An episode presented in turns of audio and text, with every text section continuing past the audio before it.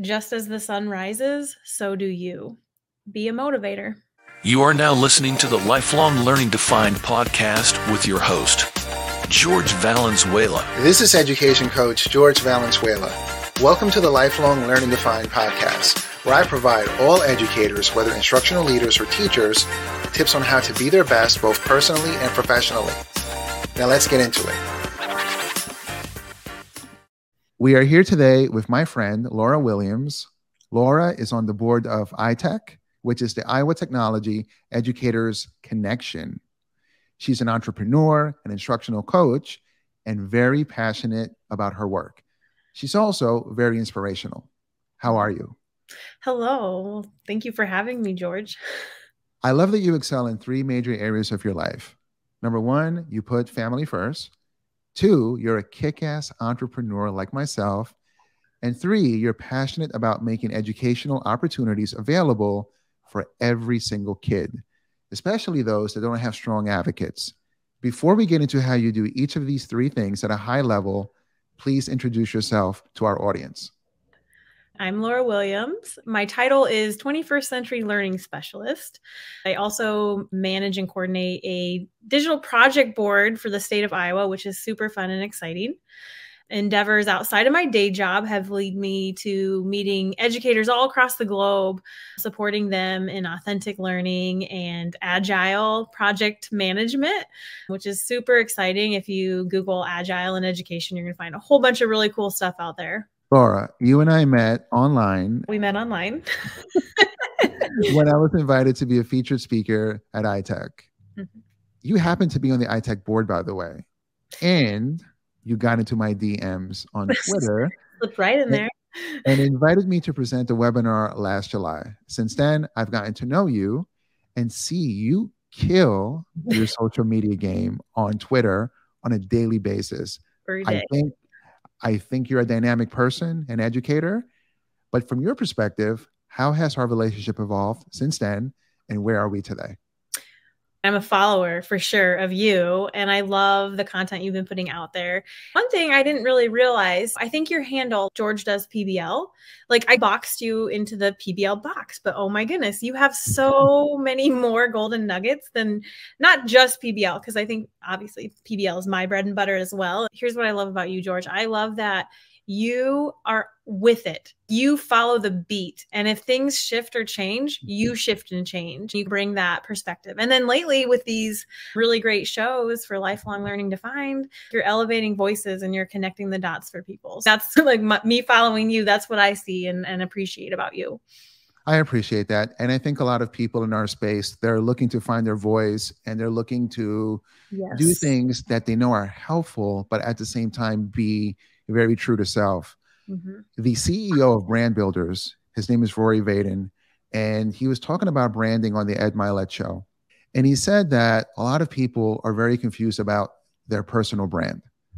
They think it's having everything the same color, oh, yeah. having everything look perfect, and just having a theme.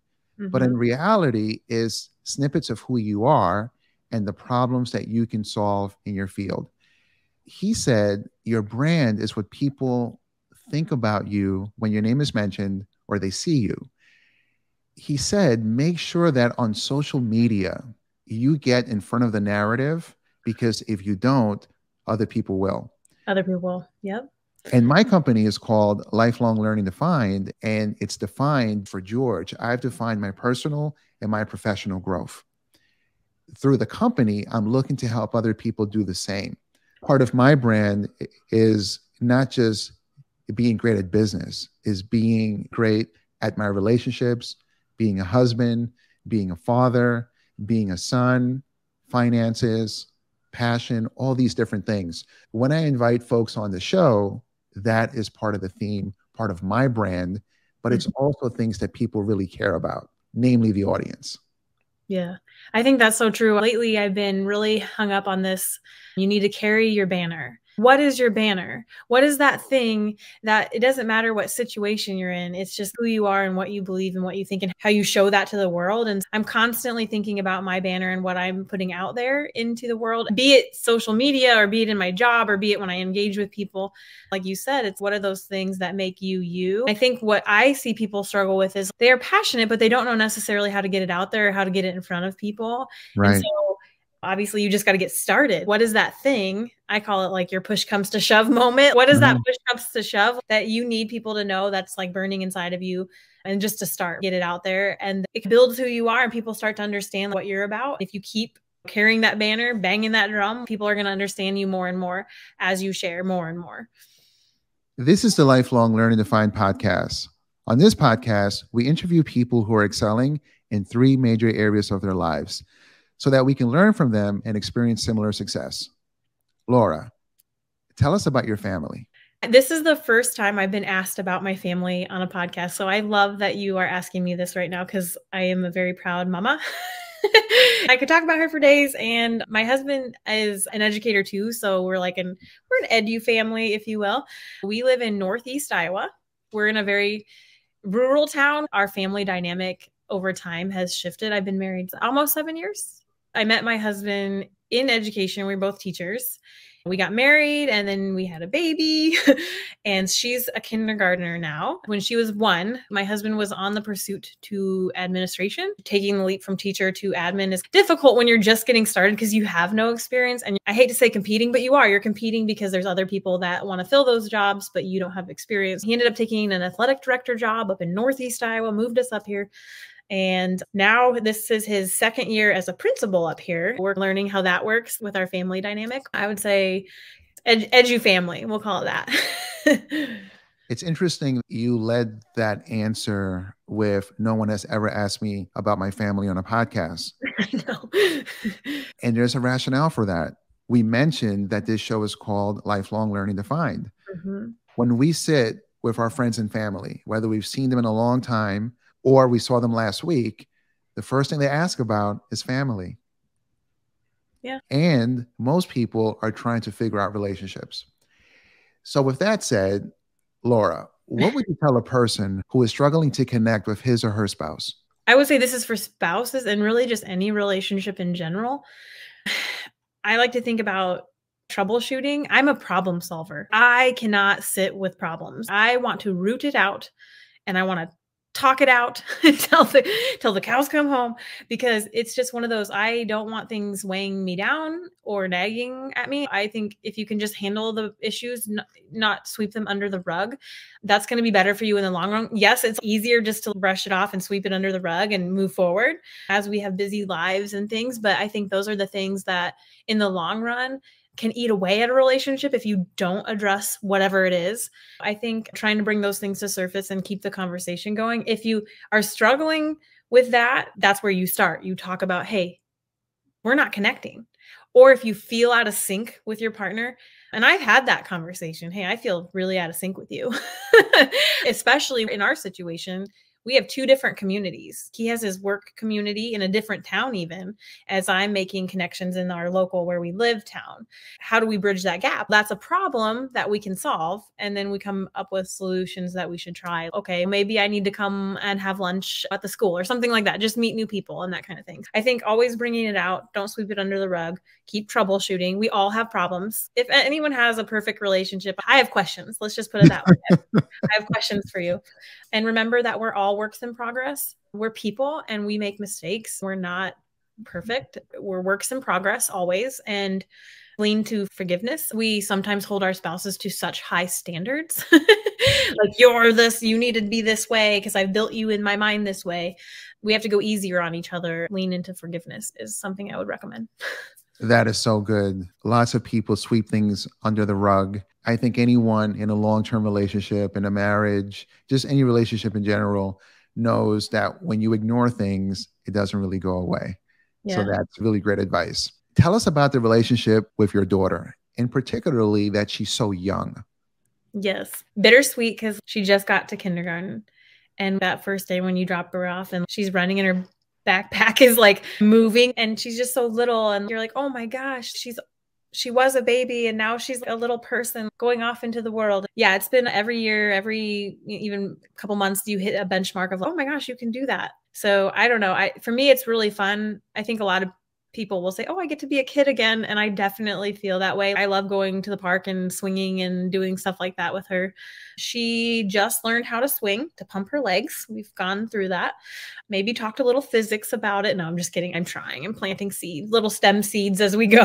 but yeah, for me, it's really fun. We're pretty close. She definitely wants to be like mom. I'll find her in my work blazer or heels walking around. And I'm like, oh, Ellie. But yes, she's, for lack of a better word, she's a little mini me.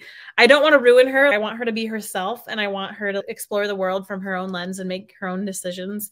But I can't help but feel oh, honored that she just wants to be like mom. I'd say the things that we do the most of are probably arts and craft related. She loves building things and painting and things like that. So super creative kid and I really want to harness that and help support her in those endeavors. Laura, what is something fun that you do with your daughter that's inexpensive that other parents can do too? Park. Any park, go to the park. I love it when other people go to the park too, because then it's like instant play date, didn't have to schedule it. And I love how kids will just they don't even know each other, but it can become instant friends. I love that. So I would say, hands down, the park. if you're watching this on YouTube or listening on Spotify or iTunes, please hit the subscribe button. Please hit the like button and share this podcast with your family, friends, and colleagues. And now for a word from one of our sponsors. Are technology issues slowing you down at your school? If that's the case, look no further than Five Star Technologies Virtual Help Desk. Their team of experts are available to support you remotely, resolving up to 40% of common issues like password resets, device connectivity, and lots more. With just a few clicks, you'll have access to their live chat from 7 a.m. to 4 p.m. Monday through Friday. Just enter your email to get started. Then you'll live chat with one of five stars EdTech experts to diagnose your problem. And if their virtual help desk agent can't solve the issue completely, they will dispatch the ticket to your school's on site tech team. Let Five Star Technology Solutions be your support partner. Experience their virtual help desk, which is affordable, efficient, and always there for you. Please contact them at fivestartech.com forward slash contact us. Once again, fivestartech.com forward slash contact us. And for your convenience, you'll find this link in the episode show notes. Let's transition into your coaching work. How did you get into coaching educators? Naturally, I had that disposition of wanting to troubleshoot and problem solve and, and work with people. As an educator, the first place that can happen is with students. Obviously, you're coaching and cheering them on, but then more formally with adults in a PLC or your data team or whatever your school is calling it. I was very inclined to redesign some of the curriculum that I was given, being put in a position to try new things and help my team to try new things, project based learning, things like that. The instructional design part of it was really fascinating to me. Not many people have the time or desire to spend hours after work designing things. I did. I wanted to share that with my colleagues, make it easier for them. That's how it started, I would say just that natural wanting to help. And if you see a problem, fix a problem kind of thing. That's what I really respect about you. I don't really have a lot of time these days to look at someone's social media. But when I'm picking people for this show, that's the first place I go. I heard once that we should spend 10 hours extra a week on our passions and on leveling up what we're working on at work. I was one of those instructional specialists that would spend hours after work on the weekends, on snow days, writing lesson plans, writing projects, and really focusing on what you just said the instructional design mm-hmm. of instruction. Yes. And what a lot of people don't understand is that means two things. Those are your pedagogical strategies, how you plan curriculum, how you plan units, lessons, projects, performance tasks whatever you're doing, but also how you facilitate them. What are the strategies? What are high yielding? What are low yielding? Mm-hmm. These are things that a coach needs to understand, and you beautifully explain them. but most yes. of the world doesn't really want to do that. Mm-hmm or spend a lot of time on it because they have other things that they have to work on. As a coach, you have to do all these things and help them understand the science behind it, model it, how it works, yep. but understand that not everyone is going to spend hours doing it the way you are. But here's the thing I have found that whenever we are trying to solve a problem, we may not solve it for everyone, but we solve it for ourselves. well, that, well that, that matters for the next time, right? Exactly. Iter- iterations. Exactly. And when you go and you coach in other places, you know how to explain it a lot easier and you already have the background. That is so fantastic. Yeah. Laura, it's getting harder and harder to coach adults. What is one piece of advice that you would give someone who is just starting out in this business? I have a couple of thoughts on this. I go and do professional development for all staff and that's a daunting task because they probably don't want to be there. They don't know you. What are we doing now? What is administration asking of us? We don't have time. You are going against the odds when you walk in that door. and I know this because I was a teacher too. And I sat in that seat waiting for the PD person to come in. But especially um, now, though. Especially before, now. Before yeah. COVID, mm-hmm. even those who were voluntold will still go along with it. And if they saw that all their colleagues were on board, if they weren't on board, then they would just do. now folks are a lot more vocal and yep. that's why i'm asking you that yeah no that's true i would say the advice i would give when you're do- in this role working with people relate be relatable and that's the fail safe of being relatable is remembering that we're all human what I experience, chances are other people are experiencing that or thinking that or feeling that. When you frame it that way, it takes the fear out of it. Oh, we are yeah. all human and we all have this big thing we're trying to do. And remind us that carry the banner. What are we trying to do here? And relate to people and, and be real about it. I know that we do a lot of, we want to base our practice and research and best practice, and we want that, but people don't want to talk about it that way. I try to keep it as user friendly as possible. And I think that user friendly goes along with the instructional design. Like, how can I meet the needs of the people I'm working with? Keep it authentic to whatever it is you're doing. Try to keep it as authentic as possible.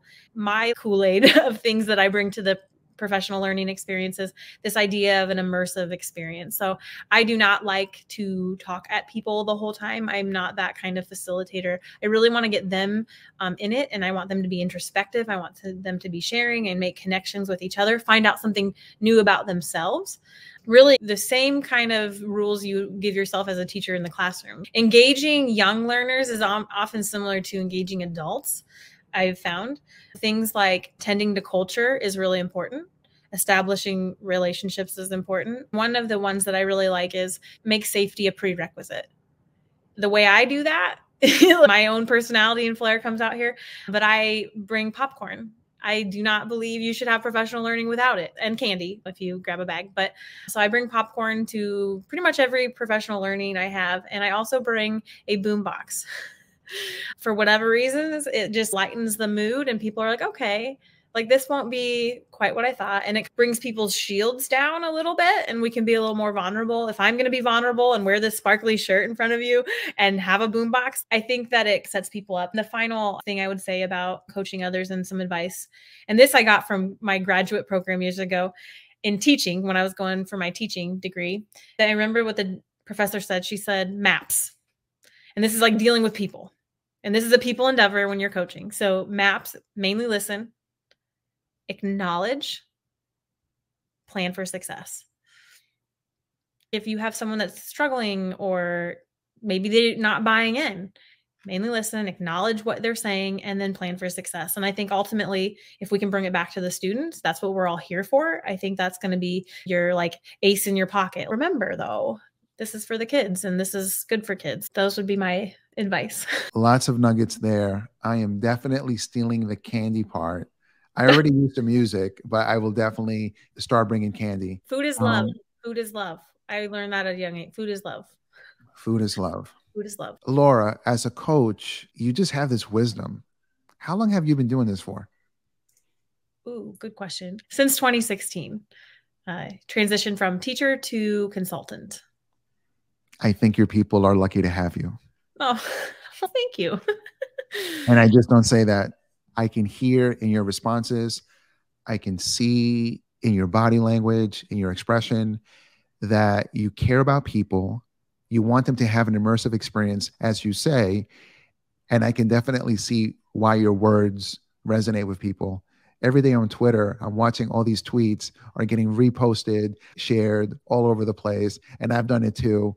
And I can see why. Laura, let's talk about your passion for creating educational opportunities for every kid, especially those without advocates. How did you get on that journey? It was instilled into me as a young person. Both my parents were educators, and so I kind of had a very real sense of the, you know, disparages amongst people in general and why education is so important. Mm. That was instilled in, into me at a young age. The whole education can be can level the playing field that whole that quote is that is that true and if it's not how can we make it true is kind of where i've always lived and when i became a teacher and you that in real life like you see kids that will always be okay even if they fail a math test they're going to be fine because they have a network they have people that are going to cheer them on and then they're going to find their path you have those kids and then you have kids that do not have that sort of safety net or that network or people lifting them up. And that is where I feel where I can, can add value and why I show up to the job every day. That is what matters most is how do we change those trajectories? We know apples don't fall far from trees. And can we get more trees in the mix and have more an idea of what the world could be and help kids find their own potential, especially when it's not being reflected to them like in their home life or outside of school? How do we as educators set them up for those kind of opportunities so that they can see their own potential and then get passionate, wild, hopefully wildly passionate about it so that they can do what it takes to beat the stereotype, to beat the norm, to have the story that they've pivoted, that they found their way, even against all the odds against them. I think that's what I know I told you the hill to die on. Like my hill to die on is like, that's what we're here for. And yes, things like Pythagorean's theorem. I'm not picking on math. I love math.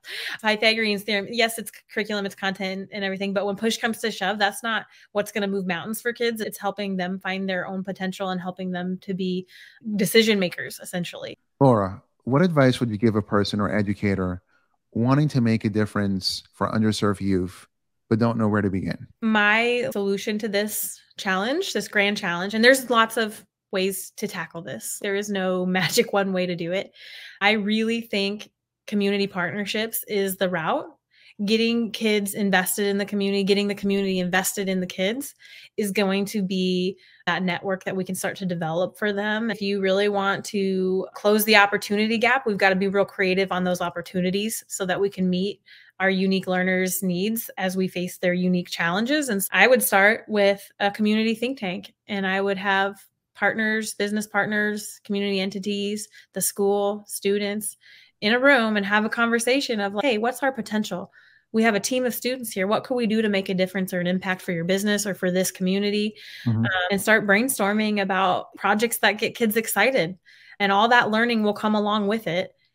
And then it's a win win because now we've just secured future employees, or they might find a career path that interests them, or maybe they really did solve the problem and contributed back. But either way, they're engaged. And I think that's what you have to strive for, especially when you have learners that are underserved and they need that. So that's where I would begin. This is such an important topic. And this is actually something that I uplift in my workshops change makers for at risk youth. I want to read a few of them if that's okay. Yeah. All right. So I'll read six. And the first four are things that schools can do. However, they need resources and then they need to be intentional about how they're using the resources. Number one is high quality childhood education. Number two is effective teachers in schools, obviously. Three is mentors and positive role models. Four is community support and engagement, which, if you think about everything you just said, you hit all of these four. But there's two other ones that schools can't really help with. Number five is supportive home environment. Mm-hmm. And six, access to healthcare and nutrition. And I guess schools can help a little bit with nutrition, but not so much with healthcare. Any yeah. thoughts on anything I just said?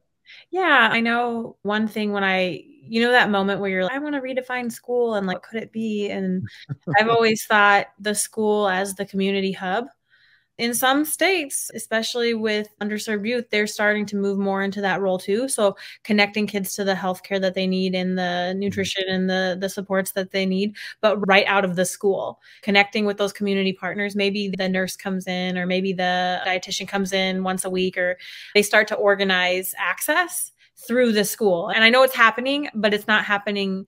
At least it's not happening like streamlined as much as it could be as school as the hub that that kind of mindset. But no i think you're absolutely right. Like those are the, those two are really critical and those are the challenges we have to face. And the number four the or i think it was four three or four the men- mentorship i think you need a yeah. what they say that makes a difference is just one caring adult. One caring adult can make the difference if a kid has someone to go to and lean on. And that's super powerful if you think about it because teachers are positioned strategically that they could be that. Now i know we can't be there after hours all the time. Some of these teachers are doing amazing things with after school opportunities. The more we can do that, the better it's going to be for the kids. Oh, for sure. And I know that relationships weigh heavy on teachers. Lots of teachers have like 150 kids. Mm. It's impossible to have a relationship with every child, but we can build rapport. And if we have rapport and they know we care, I know I was the type of kid that would work harder and do the work for that teacher yep. that I knew cared about me. And I think that's just one way to get them. 100%. We are now winding down with Laura, and we're going to get into the quick fire question round segment of the podcast. Uh-oh. Laura, what are your top three ed tech tools? Okay. The ones I use a lot are Miro. Freaking love Miro. And I can't speak highly enough about the engagement with young learners and adult learners. I use it all the time in my professional learning, whether I'm in person or if I'm doing a virtual class, Miro has helped me out significantly. Along with that is Canva. We just like things looking good and Canva can do that and make it easy for people, especially if you're not like graphic designer by trade, you can certainly feel like one. Canva is is it for me. And then there's so many AI. I'm just still playing around with all of them. I do dabbling in ChatGPT, like everyone seeing like, I wonder what what would generate if I prompted it this. So playing around a lot with that but I'm tried and true. I love Google products. I use them all the time. My calendar keeps me organized, and I am a backlog person. I have Google Sheets to uh, visualize my to do, doing, and done, and that keeps my ducks in a row. I have to definitely lean on some of those tried and true ones, but there, there's a lot coming down the pike, and I'm super excited about the potential.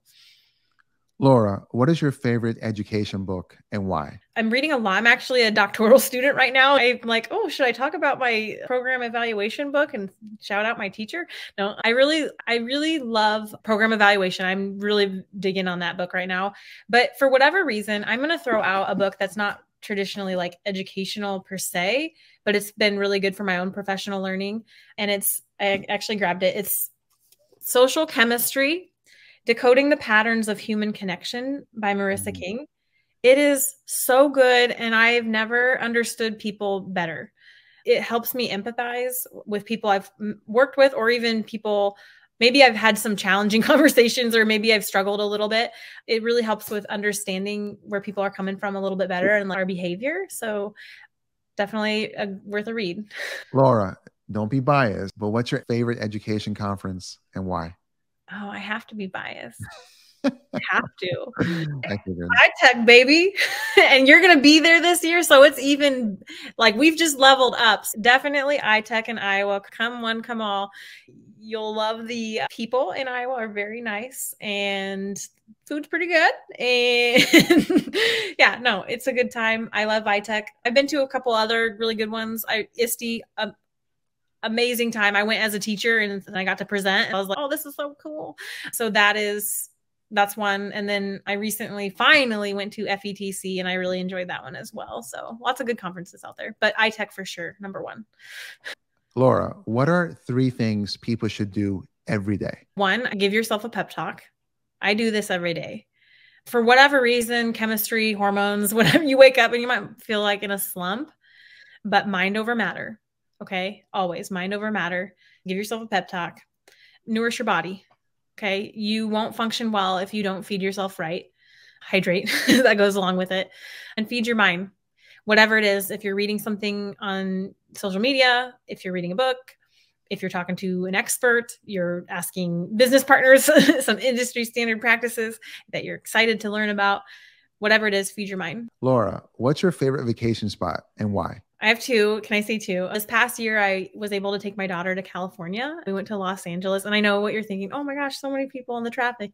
But being from rural Iowa, I was like, yes, I love it. And I just really, I'm an extrovert, so I fed off on all the energy of of LA. And then um, we went to Manhattan Beach, and my daughter loved it, and the ocean, and it was beautiful, and the surfers, and I just really love that vibe. Um, but the other place I would say and recommend if you have never been um, is Costa Rica. I lived there for three years. I loved it. I love the people. I love the food. I still cook pinto and eat platanos and i just I'm coming over my wife and i are coming over i love it uh, i can't get enough cilantro ceviche all that like i i love costa rica and it's a beautiful country super into biodiversity and so you can see volcanoes you can see the ocean you can see the jungle you can see all sorts of terrain ranches it's just super dynamic and beautiful and I can't wait to go back. Laura, what's the best piece of advice you've ever received? This comes from my mom. Hi, mom. As a young person, I would get frustrated or something would happen, and she would always remind me, Laura, don't burn your bridges. How do you not burn bridges, if, especially if someone's like hurt your feelings or this or that? It's remembering to lean into kindness and that we're all works in progress. We're all human. Give people the benefit of the doubt. Go easy on people. If they did hurt you, and it's it's one of those things, you can still be the bigger person. Don't burn your bridges. That's really served me well. You never know who's going to come in clutch for you. I just feel it's really important to try to maintain positive rapport with people under whatever circumstance and that, that would be the one I've kept with me since I was a young person, and I still keep it to this day. So don't burn your bridges. Laura, I pick three things that I love and respect about you. Just to recap, you put family first, you're a great coach, and you're passionate about helping every kid. Is there anything we didn't cover that you want people watching or listening to know about you? I want people to know that I want to be a cheerleader for them and that we all have so much potential and we may we just might not know it yet. As we're trying to like, build our brand and like, connect to educators and share our stories and work with people i think it's important to collaborate and network. How can we build each other up? I think that's the name of the game. I'm very into altruism. What's good for one is good for all. Let's work together because we're going to go further farther faster if we can find a rhythm together. Lean into altruism friends. This is the part of the show where i give you your flowers. I do not believe in waiting until someone's gone to express how I feel about them. Laura, just listening to you, watching you on social media, working with you, I have to say that I feel that your work has been accepted by a greater power. You are passionate, you're sincere, you care about people, and that's really most of it. I am happy to know you. I'm glad we're friends now, and I wish you nothing but the best and I can't wait to watch everything you do. Thank you, George. Virtual hug. All right. How can we put this in the universe? How can people contact you to hire you for instructional coaching, for PBL, for keynotes, not just in Iowa, but all over the country and over the world? Yeah. You can email me. So if you're outside of Iowa, I would email Laura at authenticlearningalliance.org. You can get a hold of me that way. If you are from Iowa, just email my AEA email, Laura Williams at AEALearningOnline.org. Uh, Two ways to get a hold of me. and that will be in the show notes. That's it for this episode. Until next time, this is the Lifelong Learning Defined podcast. Thank you for listening to the Lifelong Learning Defined podcast with George Valenzuela.